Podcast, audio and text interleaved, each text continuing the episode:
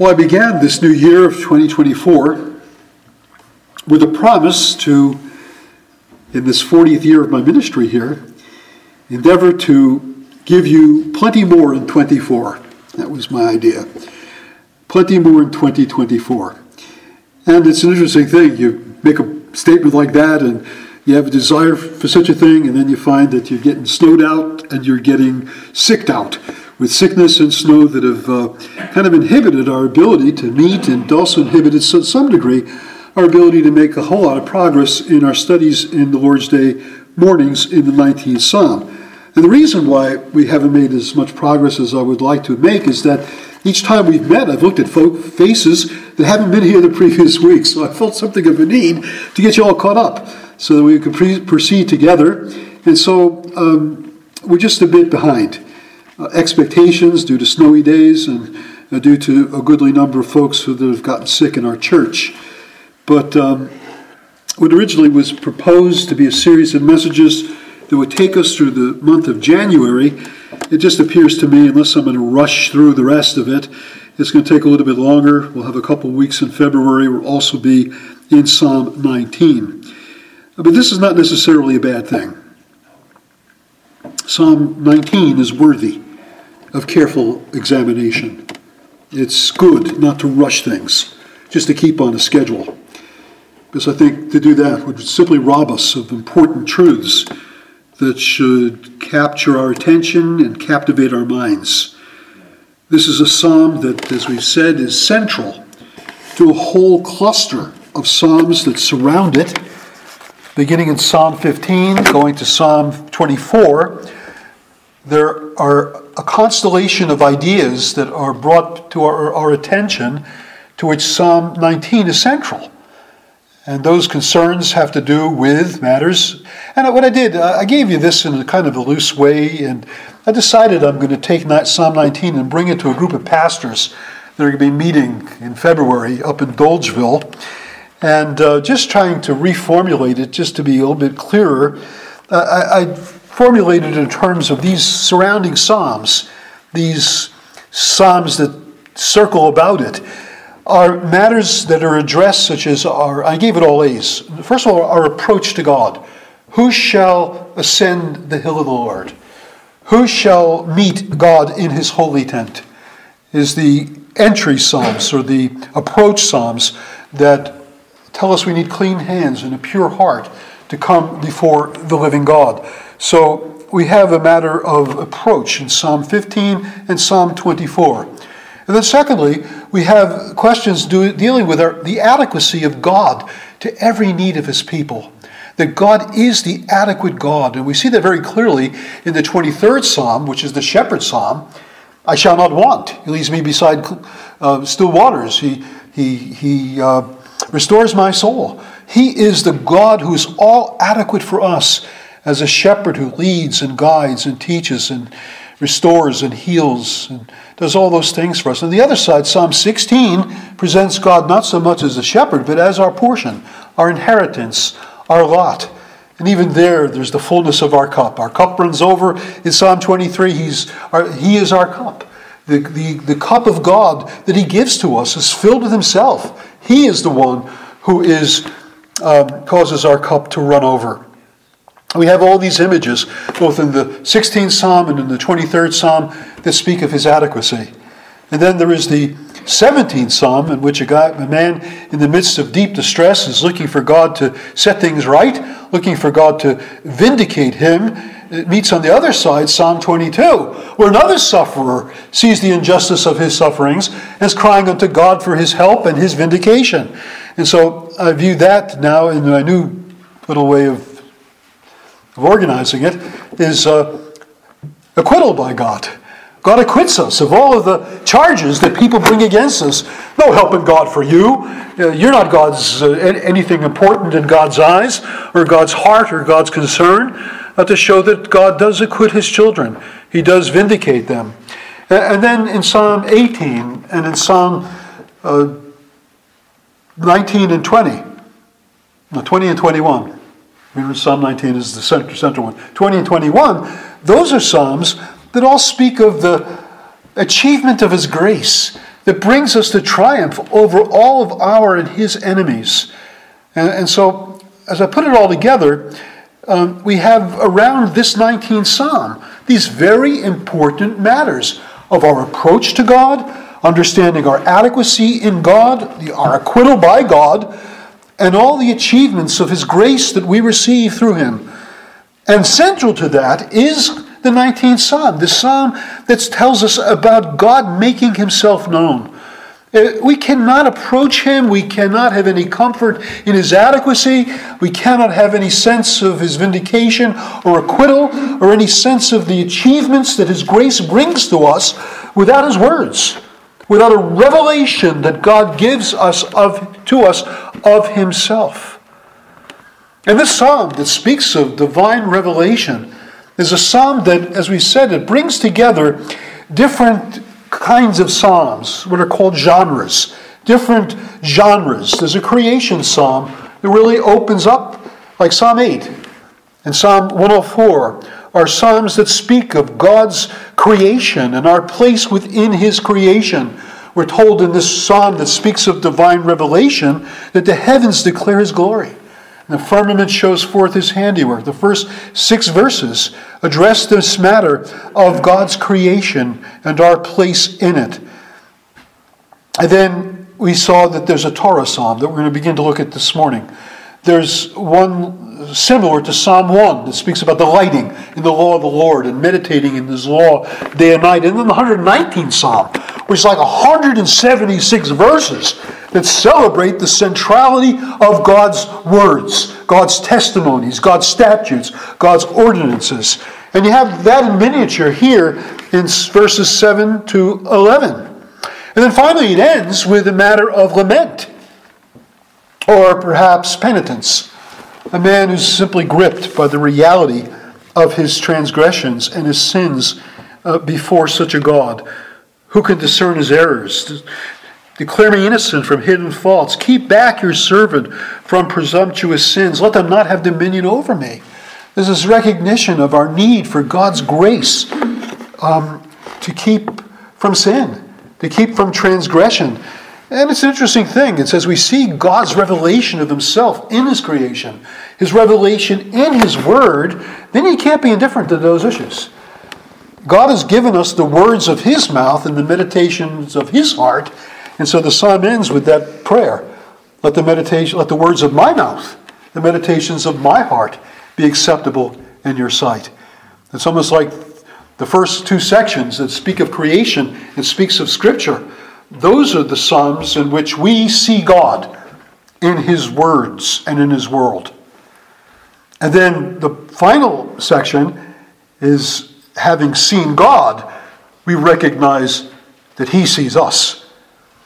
And we have to address those issues of the heart, those issues of sin, those issues of the words of our mouths and the meditation of our heart being acceptable in your sight. So, though these psalms seem at the surface, if you just, and a lot of people just look at it and say, look, some guy just uh, took a bit here and then a bit there and a bit there from somewhere else and just put it all together and spliced it together and made one big concoction called a psalm, Psalm 19. Well, again, I don't know how these parts of the psalm originated. They may have been one writer just sat down and composed a psalm, or a group of writers, or David and his his uh, you know, those who led in the congregational worship and the book of Chronicles? I don't know. We don't know the origin. We just know that they're in the Bible. And we know they're authoritative truth. And we know that they're psalms that we are to sing as the people of God in celebrating the God of creation, celebrating the God of the, of the Word, celebrating our need of Him and our seeking Him for His grace and His forgiveness and His help. Now, this first section we've already looked at, this creation psalm, is comprised of these two sections. I just want to remind you that what the psalm writer is doing is he's celebrating, first of all, the vastness of creation itself, the heavens in all of its vastness, putting a firmament, an expanse within the heavens, as the creation account in Genesis tells us, speaks of the vastness of the heavens. When I consider that your heavens, the moon and the stars that you have ordained, he says in Psalm 8, What is man that you're mindful of him?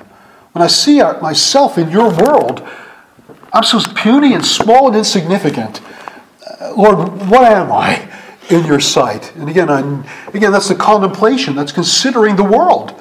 We come to that sense of the majesty of the God who created the world, the vastness of creation, and then in the vastness of creation, the recognition that the one who made that vast creation, he in his own being fills heaven and earth. There's no place you can go to flee from his spirit.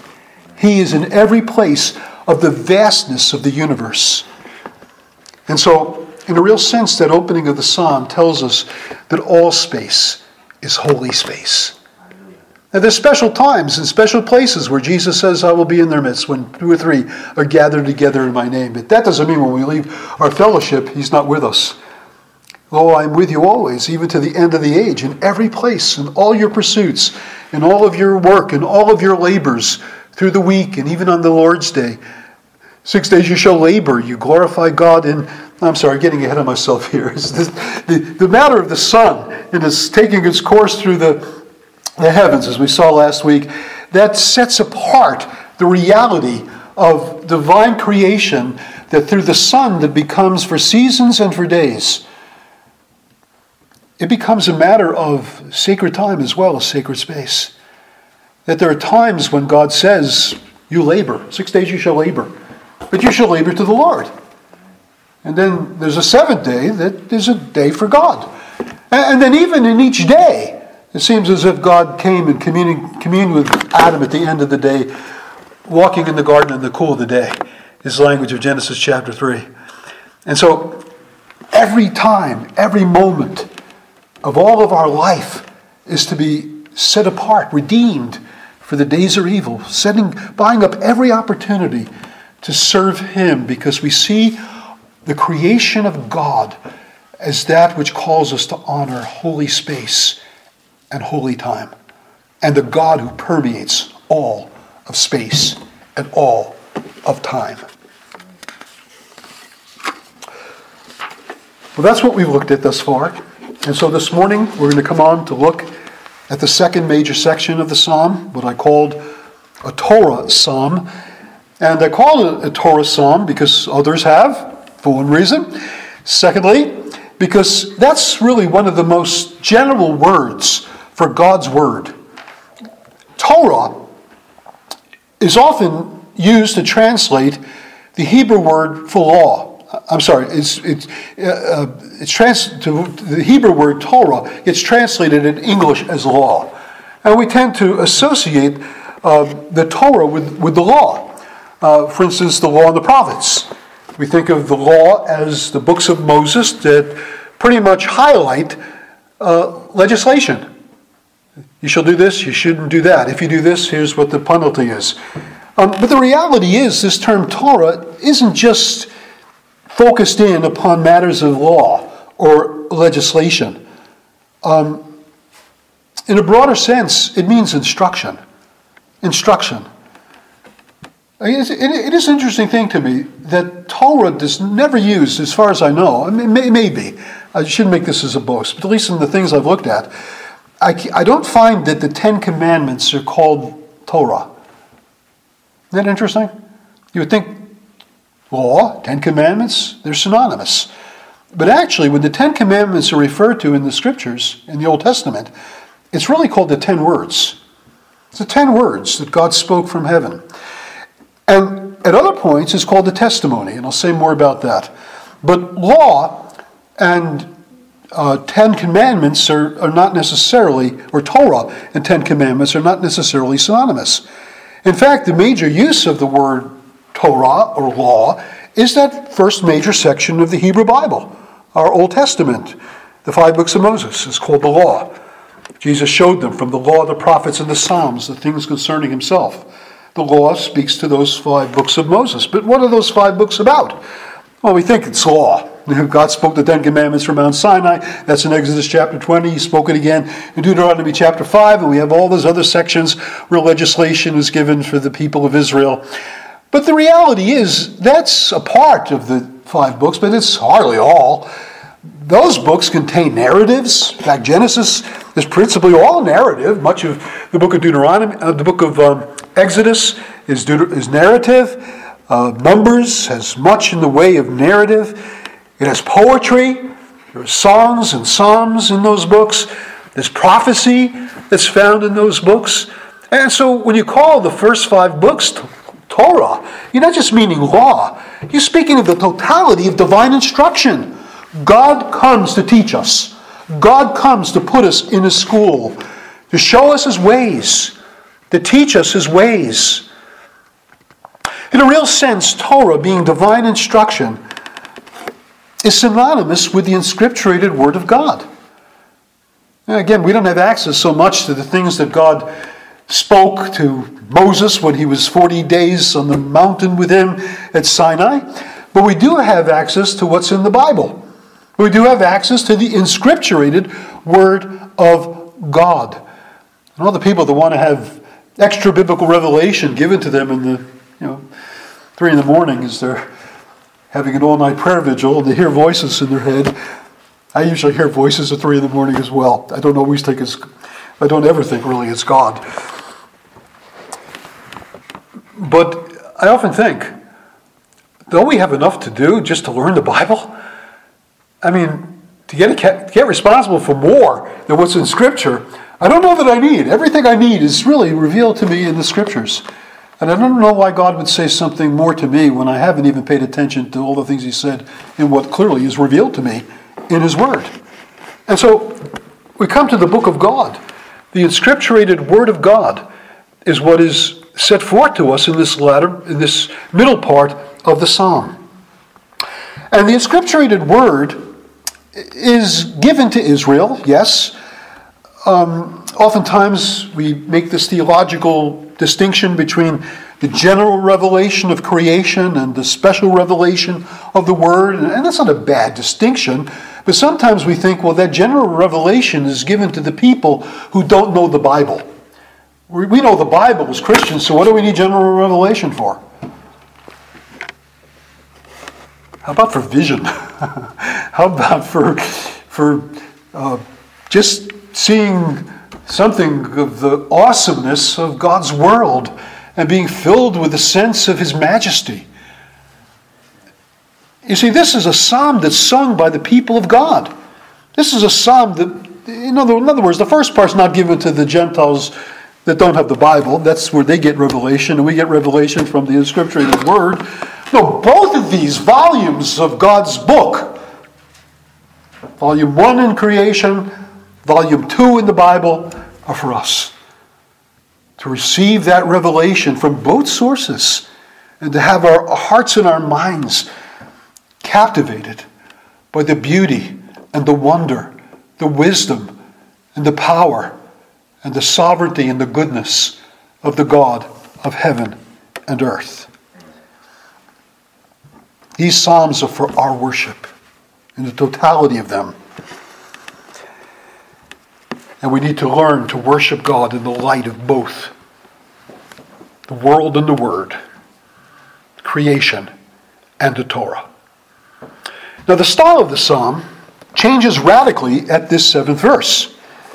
Again, verses 1 to 6 is a very elaborate poem with flowing style of poetry. Uh, verses 7 and 9, it almost comes like a formula. It's very rigid in its perspective. There's a regularity of style. Just in terms of the parts of speech, you have a noun in every one of these six sections that describes Scripture in some way. And then that noun is followed by an adjective that describes the noun. And then the final thing is a participle and a noun. That's the parts of speech. So you have the law of the Lord, that's a noun. You have an adjective that says it's perfect. The law of the Lord is perfect. And then you have the participle and the noun that says it restores the soul. It does something to the soul. It acts upon the soul in restoring the soul. And you have six statements that are like that. Scripture is identified as something, it's described as something, and then we read something of how it operates and works in the lives and in the hearts of the people of God. This regularity of the style has its benefits, and particularly has a benefit for the preacher, in that it gives him what preachers long to see three divisions for a sermon. And so we have these three divisions in the noun, in the adjective, and in the noun, the participle, and the noun. Because you know what that gives us? It gives us this. It gives us the terms used for Scripture. It gives us the traits that describe Scripture. And it gives us the triumphs of the actions of Scripture. Now, I worked hard getting those three T's together for you, but that's what's there. We have terms, we have a vocabulary of Scripture, terms that describe what Scripture is. Then we have traits that describe Scripture, and then we have what it does, its triumphs, how it affects us in very real and concrete and transformative ways. Maybe I should have said the transforming nature of Scripture. That would give me a T also. But that's what you have, those three things. So let's begin. Let's begin by looking at the terms, the vocabulary of Scripture that this psalm gives us in verse 7 to verse 9. Again, the most general one of these terms is Torah, that God's word is instruction. I hear people complain, well, I don't know how to be a parent because there's no, no manual written about it. There's no manual written about how to have a happy or successful marriage. There's no manual written about how to live your life. And I have to say, to the contrary, there is a manual. As manufacturers give manuals for instruction as its use, which most of us guys ignore, and just try to put it together without the instructions anyway, only to find out how much we have to. We do need the instructions ultimately. God's given us a book of instruction. He's given us a book in which He condescends to be our teacher. Jesus was incarnate as the Word of the living God to teach His disciples that they would be with Him, they would hear His words, they would see His actions, and then they would speak His words to others, teaching them all things whatsoever I've commanded as part of the work of the Great Commission. We're to be taught of God. And then we're to be teachers of God to others. And it's the Torah that gives us the enablement to understand God's will and God's ways, to be good teachers. We all teach something by our lives, we all teach something by our words. The question is do we teach truth or do we teach lies? Do we teach things that are deceptive or do we teach things that bring people to the knowledge of God? It's vital to be instructed in the right things. Paul says to Timothy, You've learned the sacred writings that are able to make you wise for salvation through faith in our Lord Jesus Christ. He goes on to say, All scripture is given by inspiration of God. It's profitable for teaching, reproof, correction, and instruction in righteousness, that the man of God may be complete, thoroughly furnished to every good work. Be a Christian and to ignore the Bible is simply to botch the whole calling we have as God's people to be light and salt in the world, to be effectively living for Christ, effectively communicating His truth to others, effectively showing forth the praises of the God who has called us out of darkness into marvelous light. We can't be a people cut off from the knowledge of God in His Word. We're to be a people constantly feeding upon it. Man shall not live by bread alone but by every word that proceeds out of the mouth of God. This we're a people that stand in need of instruction, right instruction, good instruction, true instruction. And I can't always guarantee I'm going to give it to you, especially if I'm not deeply enmeshed in my own Bible. But you've got to be enmeshed in your own Bibles. Guess I come up on Sunday and I actually absolutely botched the thing. You have enough discernment and wisdom from your own Bible reading and your own Bible study. Then you meet me at the door and say, Pastor, I don't, you must have had a really off day or a bad week, so I don't just get what you just said because that doesn't make any sense to me in the light of my own Bible reading. And I'm subject to you bringing me God's word to my attention where I botched it. I heard some guy preaching one time saying that God gives him messages about people in the congregation because he's the pastor and he needs to know. Well, I've been a pastor for 40 years and I tell you, I don't always know. I mean, that's to me the leading lesson I've learned. I don't know, but I need to learn. And we have a book of divine instruction that we may be in the school of Christ and learn His will and His ways, to be able to live for His glory and able to teach us His will and ways also. But that's not the only term that's used in this vocabulary of Scripture. The second one is a testimony. Testimony. As I mentioned before, testimony is a term that's frequently associated with the Ten Commandments. It's called the testimony. You read in the book of Deuteronomy how the testimony was to be put into the Ark of the Covenant. It's the testimony. Why? Why is it called the testimony? Well, think about the relationship between the Ten Commandments and this matter of the testimony put into the Ark of the Covenant. Is the fact that originally God spoke it in words that were heard from a mountain. The voice of God that the people couldn't endure. Said Moses, you go up to the mountain, you get God's word. We're just crippled with fear in the face of the God who has spoken in this way. But the fact that these commandments were first spoken with words from the mountain, and then their testimony inscribed on tablets of stone, put into an ark, seems to me that what testimony is, it's the inscripturation of the audible words of God the words that God spoke through the prophets into the ears of the people of Israel. That when Isaiah sat down to write out his prophetic words for the instruction of God's people and future generations, that that becomes testimony. Isaiah's testimony of what God said. But it begins with God. But it becomes testimony when it's committed to writing. Just like the Ten Commandments were committed to writing on tablets of stone. And so,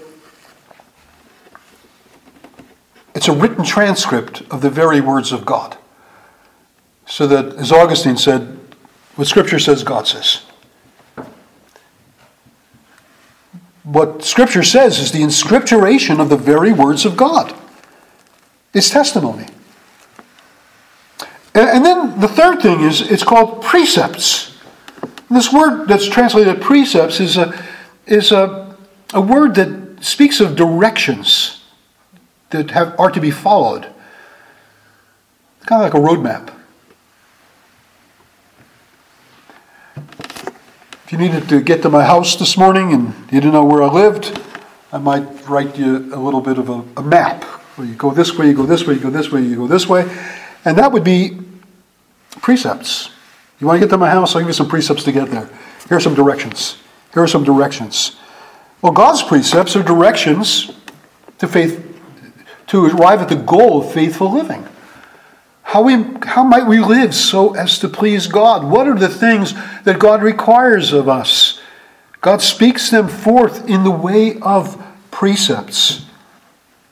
And so, Scripture is instruction, it's testimony, it's precepts or directions. Then there are the commandments, God's authoritative orders. They're not just counsel, they're not just suggestions. These are the thou shalt and the you shall nots. Scripture is authoritative. It makes its demands upon us.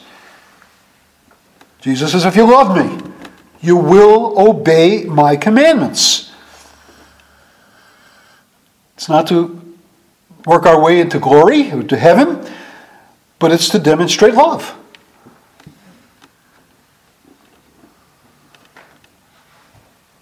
When your husband or your wife make known their desires and their will, you can't be indifferent to that if you love them.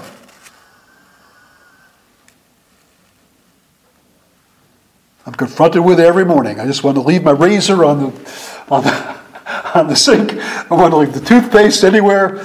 But I know if I do that, when Jen walks in in the morning, she's going to say, Man, he must have been in a rush, or else he's not thinking about me. Right? I got to tell her I'm thinking about her in the morning when I put the razor in the medicine chest and I put the toothpaste back in the top shelf. I know where they go.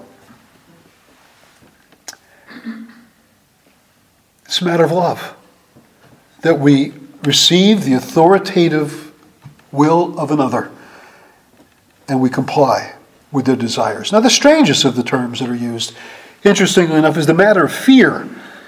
You see it in the words of verse 9. Again, as you look down the list, you have law, the Torah, that's instruction, you have the testimony, inscripturated words, the precepts, the directions, the commandments, the authoritative orders. And then you have this matter of the fear. And that seems to be so remote from anything written or anything spoken to speak about fear. It speaks about an emotion. But I rather think that the understanding of why he places fear in this point as a description of or as a word that speaks of the terms for Scripture is that when the people of Israel heard the voice of God speaking from the mountain, what if there was some guy that wanted to come by and sell them, uh, well, I don't know, beer here. I think of baseball games, right? The guy that comes by wanting to sell you peanuts, wanting to sell you Cracker Jacks, wanting to sell you beer. Well, there's a sense in which if you're tuned in on the game, you block all that out. Wait a minute, I'm watching Derek Jeter hit here. That's it. He has my attention completely, exclusively. I've not been to a game yet with Aaron Judge. I imagine when he comes up, up I'm not going to be at the at the concession stand looking to get a hot dog. I'm going to be glued to him at the plate. He has my full attention. And I think that's what fear does. I, I fear missing this. I fear not, not being there when something occurs. I'm driven to have a rapt attention focused in upon this event, focused in upon divine speaking that excludes every other voice and it's hearing God's voice fully and, and, and exclusively. And the thing is also in the wisdom literature, it speaks about in Proverbs and in Job how the fear of the Lord is the beginning of wisdom and the beginning of knowledge. So, having rapt attention, focused in upon a God who speaks in fear that I'm going to lose even a syllable of what He's spoken, is because I want to know Him. I want to be wise before Him. I want to be skillful in living unto Him. It's out of a religious love and commitment to the God of heaven.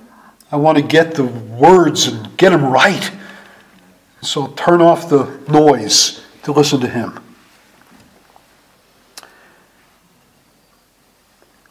Then the final thing that's said is, is, is rules. The rules. That's a word that speaks of judgments, discernments. It's words by which we will be judged. It's words by which we will stand or fall. Jesus says, He that hears these words of mine and does them will be likened unto a man who builds his house upon a rock. It is a matter of great importance that God's rules not be ignored. We're, going to hear them again when we stand before His judgment throne and we're judged out of the books of the law or the, uh, the judged out of, uh, yeah, well, we're judged out of the books, that we're told. That's the matter of have we heeded his, his words and done his will? And so I think if we look at all those terminology, this vocabulary of Scripture, you see its importance, you see its value, you see its necessity. We need instruction. We need to hear testimony, precepts, that direct us, authoritative commandments that regulate our lives. We need to hear it in religious fear that we might gain wisdom and knowledge. We need to hear it as judgments that will meet us again. And we need to live our lives in the light of. And so those are some of the things that Scripture, that this, this um, psalm tells us about God's Word and its vital importance, its centrality, really all the issues of life. But now we have added to those terms traits, descriptives, descriptive words to describe the Scriptures. And to me, the most interesting thing about this part of these of this psalm is that these descriptive words, let me give them to you perfect, sure, right, pure, clean, true, and righteous. That all those words that are here describing Scripture are also in other parts of the Bible used to describe God. God is perfect. God is sure or dependable or trustworthy. God is right, pure, clean, true, and righteous altogether.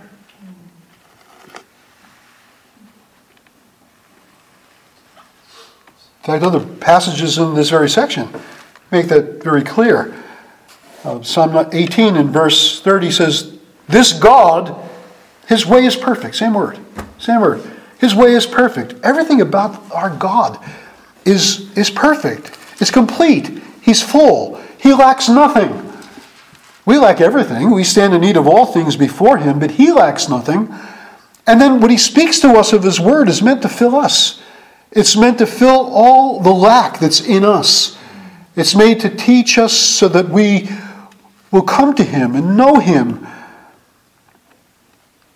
His words are sure, they're trustworthy as He's trustworthy. We have a dependable God. His word will never deceive us, His word will never lead us astray. His word will never offer promises that are never kept. He's not deceitful, He's not devious. And that's what it means that he, it, it's right. It's right. It's a word that speaks of something being straight rather than crooked. Ever travel on a road that's crooked? We took a trip over the Swiss Alps. I didn't notice that when you have the little squiggly lines in the maps, that means you're going up. You're going up. And we're going up this mountain. This the Alps now, guys. This is not just a Schwager. These are the Alps. And we're going up this mountain road with these hairpin turns this way and that way. And, you know, you can't see very far in front of you. And you make a turn and you run into you run into cows that are out grazing right on the road as you make that turn. And everything could surprise you. God's not that way. God makes the way plain, He makes the way clear, not crooked. Crookedness is connected with sin. You just never see what's up ahead. You live without a sense of consequence. You think you're invulnerable to any dangers.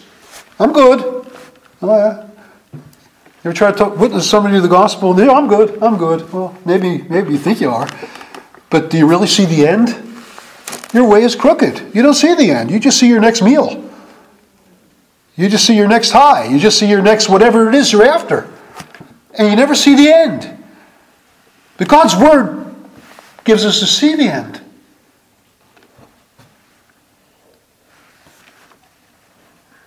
Because God sees the end. He is pure, clear of all defiling elements.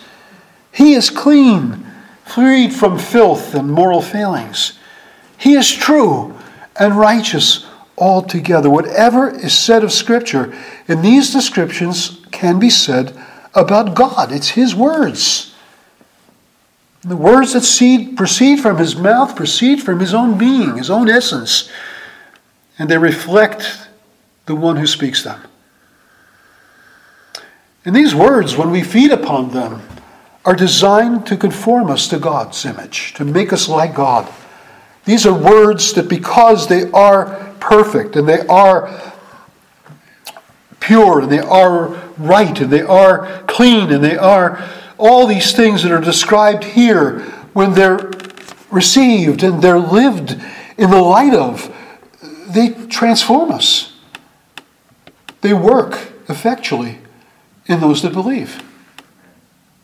Jesus said, Sanctify them through the truth. Your word is truth. God's word is not a, an inactive word. Again, it's interesting how the word for Scripture reflect who our God is, and you find the same thing in the book of Hebrews. Book of Hebrews, in a couple of places, God is called the living God, the God who acts, the God who is not a dead idol. He's a God who is living, active. It goes on in chapter 4 to say the very same things of God's Word. The Word of God is living and it's active. It's not a dead letter. When blessed by the Spirit of God, it, it, it works to conform us to God's image. The words I speak to you, Jesus says, are spirit and life. It's a life giving word. So, Scripture bears all of these traits to reveal God to us, to bring us to God in religious worship in love and faith, and then through its influence to conform us to Him, to make us like Him. And then you see how that works when you see how the things that Scripture affects, the triumphs of Scripture is seen and what it does. What does it do? Well, we begin with the law of the Lord that's perfect. What does it do? He says it restores the soul. In the ESV, it's revive the soul. Really, the root of the word is the word for repentance, it's the word for turning. It's God's word meets us wherever we are in our lives. And it says, leave that path. Turn out of the way of that path. That path leads to death. Turn unto him. It's the picture of the wandering sheep. The Lord is our shepherd, but he meets us as wandering sheep who've left the fold. And his word comes to bring us back, to return us to him, to return us to be led of him, to be loyal to him. It's a word that speaks of turning, repenting, having strayed from God to return back to God.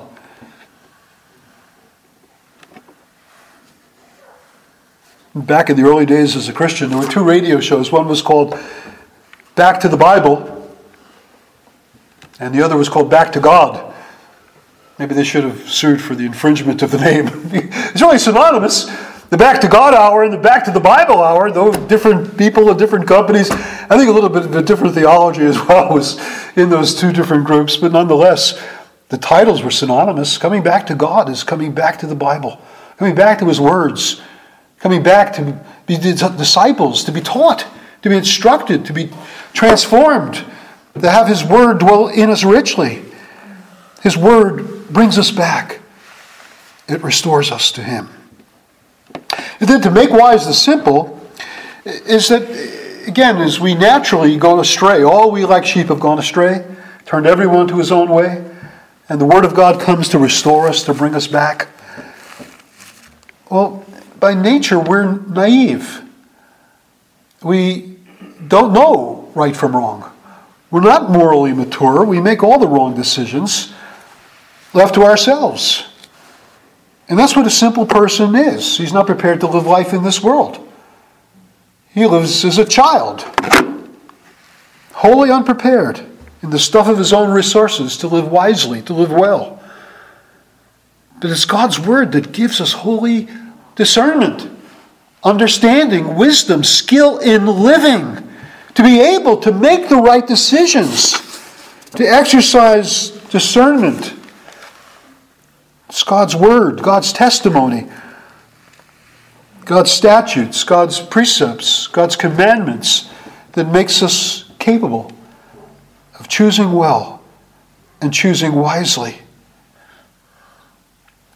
But then it not only restores the soul, brings us back to God, and instructs the naive to bring us to moral maturity and understanding, to make the right decisions and to make the right choices and to do the right things.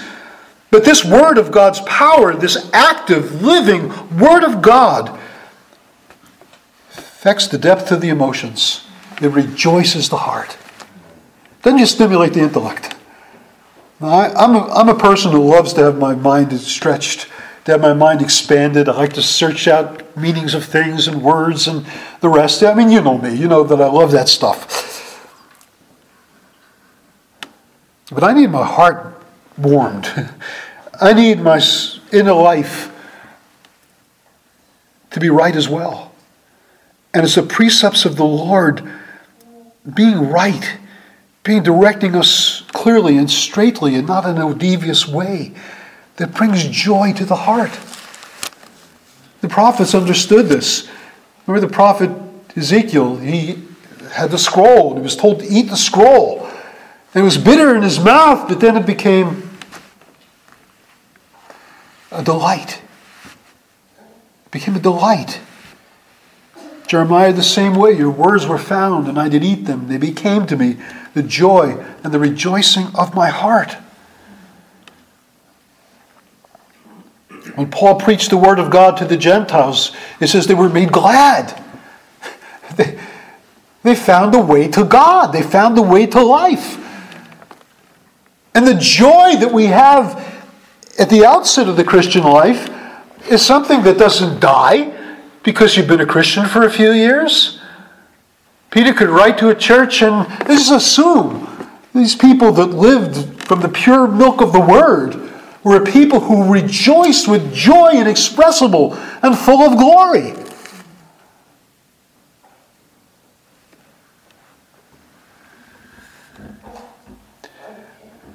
Christians shouldn't just be moaning and groaning and complaining about all the troubles of a wicked world and all of the troubles of life when we have the blessings of so great a salvation testified to us again and again and again and again.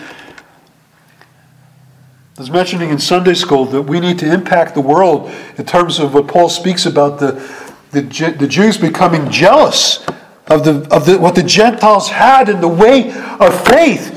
You got to make them jealous by living in a way that shows them you have something of value that they don't possess. And brother told me that in the work that he has when he drives a car transporting people from place to place, there was a woman who evidently is not a Christian in the way that she comports herself. And yet she said to him one day, Why are you so happy all the time? And what an open door of witness that became to say it's because of my knowledge of the Lord Jesus.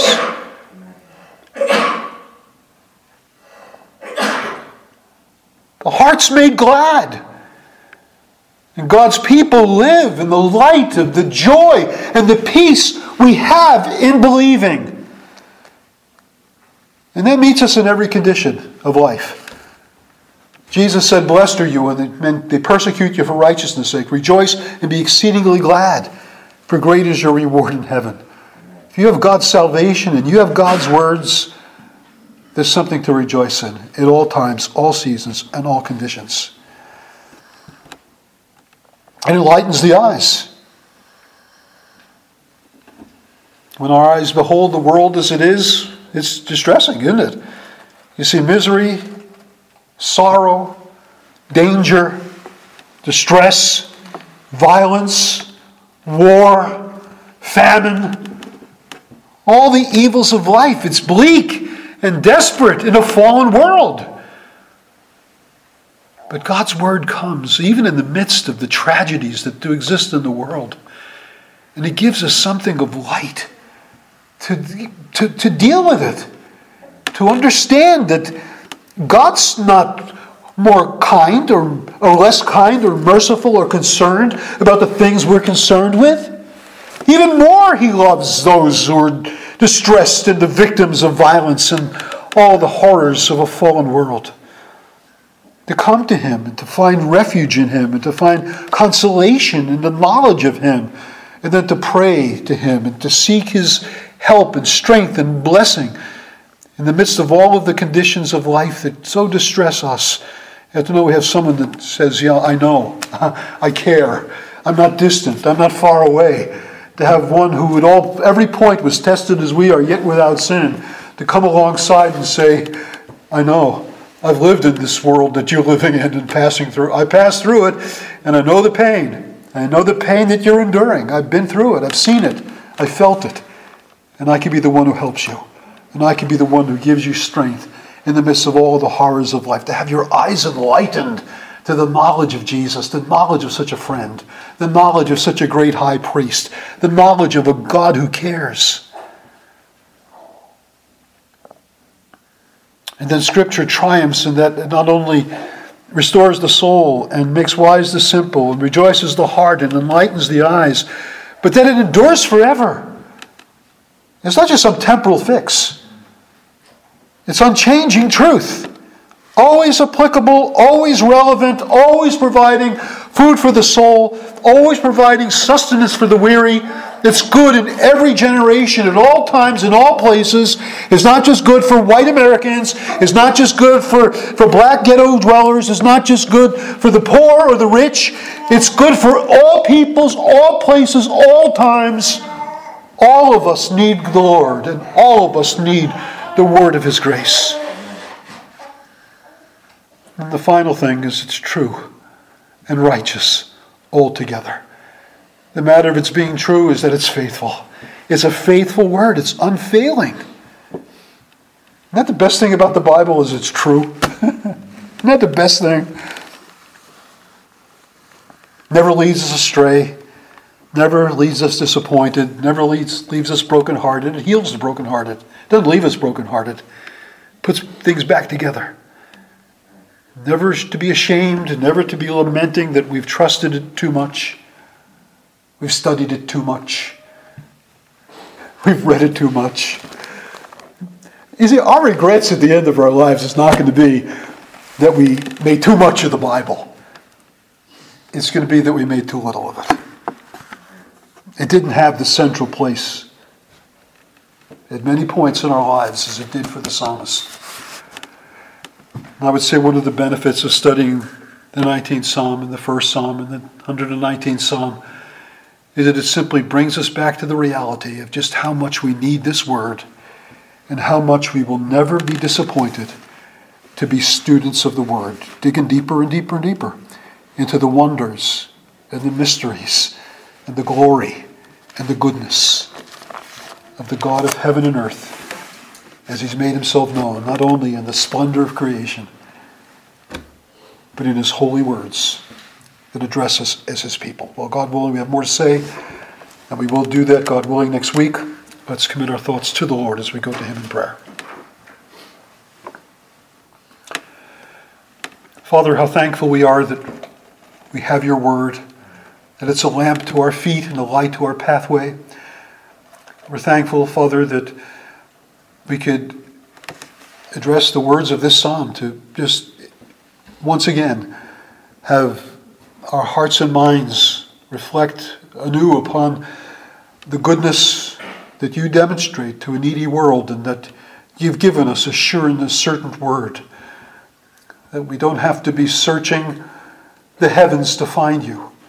We don't have to be searching within our own hearts to find you. We don't need to be making explorations to distant galaxies to find you, but that you have drawn near in your word. You draw near to our hearts and our mouths that we might know your truth, confess your truth, live in the light of your truth, and have our hearts and minds sustained and helped and strengthened by the word of your grace. We're thankful for the scriptures and pray that we might be more diligent in our study of scripture, in our meditations upon your word, in our living in the light of your words. We pray that you'd bless your people to that end as we come to you in Jesus' name. Amen.